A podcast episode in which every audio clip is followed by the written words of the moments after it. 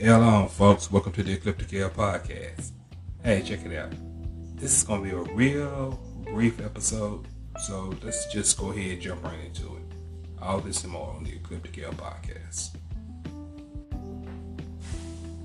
Already back in it to win it. It's L from the Ecliptic L Podcast. Check this out. On this episode, I'm just going to go ahead and keep, like I said, keep it short sweet, keep it simple. On this episode, I'm just going to ask you, the listeners, or just talk to you guys about something. Just check on y'all.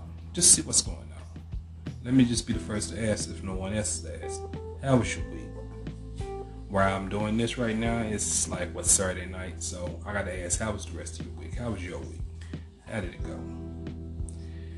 Are you stressed? Was work good for you? Relationship wise, how you doing with that? Did that special someone text you? He, she, or whoever, fellas, ladies, did, did the other, you know, significant other get on your nerves, or did they do something to make you smile? How did that work for you? Hope all is well on that end. We at the Ecliptic Together going to wish you nothing but the best on that. And also, remember one thing.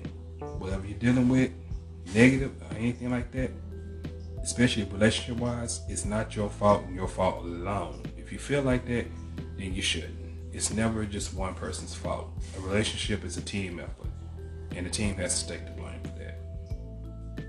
Remember, it's never a one person's fault in a relationship. Now, that don't give anyone justifications to go out and do anything stupid. So let's clear that up also. So if somebody does use that, such as a narcissist, use any type of justification for their actions, that's unacceptable. If you want to accept it, fine. If you don't, even better. I applaud you. But other than that, the L is just checking to see how's everybody doing, how's it going, and just wishing everyone the best in whatever it is that they're reaching for, whatever goals they are setting. Remember, only you can make it happen. You got to make it happen.